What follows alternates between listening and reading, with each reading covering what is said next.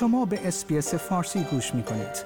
با رفتن به sbs.com.au به اخبار و گزارش های بیشتری دست خواهید یافت. مالیات بر سود سرمایه یا SGT مالیاتی است که بر سود حاصل از فروش دارایی ها اعمال می شود. اگر هنگام فروش دارایی سود سرمایه داشته باشید مالیاتی را که باید پرداخت کنید افزایش می دهد. این مالیات از طریق اظهارنامه مالیات بر درآمد شما که معمولا پس از پایان سال مالی استرالیا در سی جون ثبت می شود تصفیه می شود. ساکنان استرالیا از منظر مالیاتی که دارایی های ای مانند املاک یا سهام خود را فروخته اند باید هر گونه سود یا زیان حاصل از این فروش ها را در اظهارنامه مالیات بر درآمد فعلی خود گزارش دهند تا از روبرو شدن با جریمه جلوگیری کنند. اگرچه SGT نام جداگانه ای دارد اما بخشی از مالیات بر درآمد شماست. ساکنان مالیاتی استرالیا موظفند سود و زیان سرمایه خود را در اظهارنامه مالیات بر درآمد خود اعلام کنند و متعاقبا تعهدات مالیاتی مربوطه را انجام دهند. اداره مالیات استرالیا تمام جنبه های مربوط به مالیات و جمعآوری درآمد را در استرالیا کنترل می کند. اکثر مردم حسابداران متخصص در امور مالیاتی را برای تسلیم اظهارنامه های مالیاتی سالانه خود استخدام می کنند. مانوج گوپتا یک حسابدار خبره مستقر در ملبورن است. او درباره SGT و نحوه اعمال آن گفت مالیات بر سود سرمایه مالیاتی است که توسط دولت بر سود حاصل از فروش هر دارایی اعمال می شود این دارایی ها می توانند املاک سهام ارز دیجیتال یا هر دارایی دیگری باشند. این شامل دارایی های فرد در یک کشور خارجی نیز می شود برای اطمینان از انجام تعهدات مالیاتی خود و تعیین دقیق مالیاتی که باید آن را پرداخت کنید محاسبه سود سرمایه یا از دست دادن سرمایه. برای هر دارایی که در اختیار دارید ضروری است مگر اینکه معافیت اعمال شود. تیم لو دستیار کمیسر اداره مالیات استرالیا درباره آنکه این بدهی مالیاتی چگونه محاسبه می شود گفت فرض کنید آقای یا خانم نوری برخی از سهام را به قیمت 5000 دلار خریداری کند. او سهام را برای 6 ماه در اختیار دارد و آنها را به قیمت 5500 دلار می فروشد او با فرض اینکه هیچ سود یا زیان سرمایه دیگری نداشته باشد باید در اظهارنامه مالیاتی خود 500 دلار سود سرمایه اعلام کند و مالیات بر این سود را با نرخ مالیات بر درآمد فردی خود پرداخت کند. در حالی که SGT به سود حاصل از فروش املاک و مستقلات اعمال می شود مهم است که توجه داشته باشید که برخی از معاملات املاک و مستقلات به طور کامل از SGT معاف هستند. آقای گوپتا گفت به طور کلی محل اصلی اقامت شما از مالیات بر سود سرمایه معاف است. اگر فردی ملکی را خریداری کرده و از تاریخ خرید در آن ملک زندگی می کند و در حالی که در آن زندگی می کند آن را می فروشد صرف نظر از میزان سود سرمایه این مبلغ از مالیات بر سود سرمایه معاف است. در بسیاری از موارد شما همچنین می توانید تخفیف در SGT قابل پرداخت خود دریافت کنید. هنگامی که یک دارایی را می فروشید در صورتی که حداقل دوازده ماه مالکیت آن دارایی را داشته باشید و مقیم مالیاتی استرالیا باشید می توانید بدهی مالیات بر سود سرمایه خود را تا 50 درصد کاهش دهید. این تخفیف SGT نامیده می شود به این معنی که شما باید SGT فقط نیمی از سود حاصل از فروش را پرداخت کنید.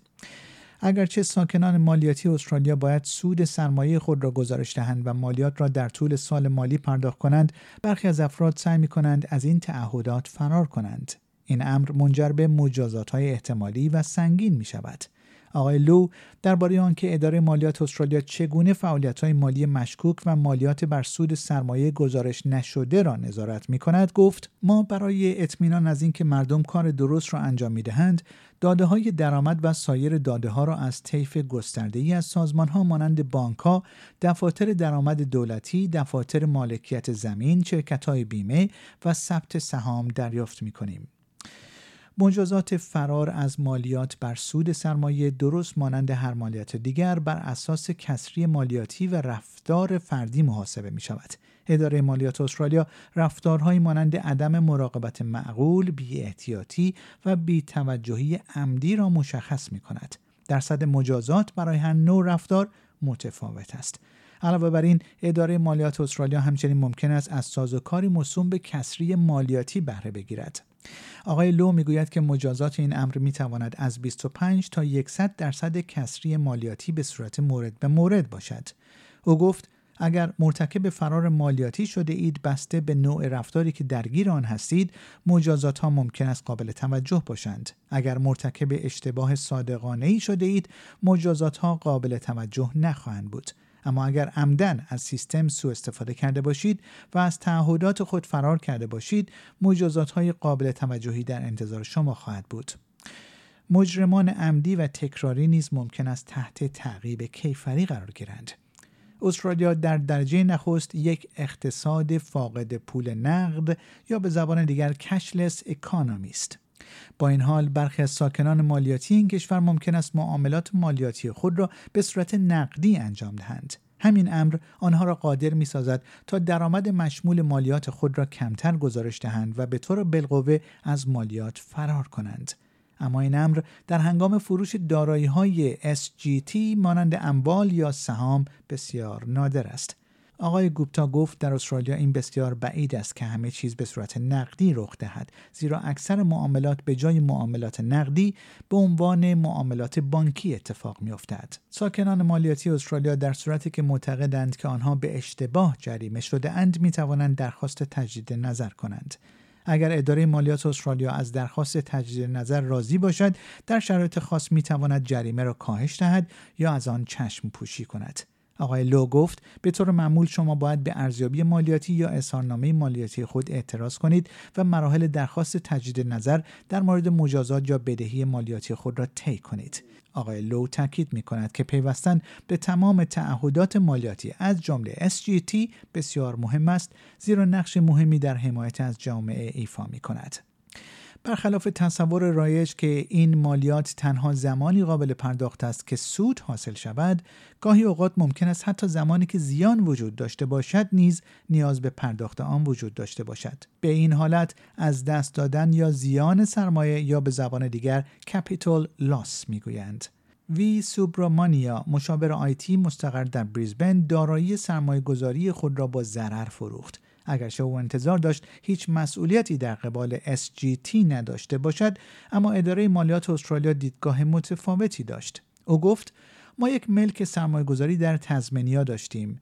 ما آن را به قیمت 420 هزار دلار خریدیم و قبل از اینکه به بریزبن نقل مکان کنیم چند سالی در آن زندگی کردیم. ما آن را برای چند سال اجاره کردیم و بعد از آن می‌خواستیم آن را بفروشیم. وقتی تصفیه حساب مالیاتی خود را برای آن سال تسلیم کردیم اداره مالیات استرالیا به ما گفت شما سود سرمایه کسب کرده اید این وضعیت زمانی رخ می دهد که هزینه ها برای یک ملک سرمایه گذاری شده مطالبه می شود و صاحبان املاک را به این باور می رساند که متحمل ضرر می شوند در حالی که اداره مالیات استرالیا ممکن است آن را به عنوان سود در نظر بگیرد. آقای سوبرامانیا درباره آنکه این وضعیت چگونه اتفاق افتاد گفت بر روی کاغذ ما ادعا می کردیم که برای املاک سرمایه گذاری شده خود مواردی را مانند استهلاک، نگهداری اموال و عوارض شهرداری کسر می کنیم که اعداد و ارقام را در نهایت به 355 هزار دلار کاهش داده است. اما آنها می گفتند که اکنون 25 هزار دلار سود سرمایه وجود دارد که ما باید مالیات 3 هزار تا 4 هزار دلاری آن را پرداخت کنیم. اظهارنامه های مالیاتی باید برای هر سال درآمد از اول جولای تا سی جون سال بعد ارائه شود. اگر می خواهید اظهارنامه مالیاتی خود را تکمیل کنید، آن را تسلیم کنید یا تا 31 اکتبر با یک کارگزار مالیاتی صحبت کنید. وبسایت اداره مالیات استرالیا یا ATO دارای منابع ارزشمندی در مورد تمام موضوعات مربوط به مالیات به 36 زبان است. آیا می خواهید به مطالب بیشتری مانند این گزارش گوش کنید؟ به ما از طریق اپل پادکست، گوگل پادکست، اسپاتیفای یا هر جای دیگری که پادکست های خود را از آن می گیرید گوش کنید؟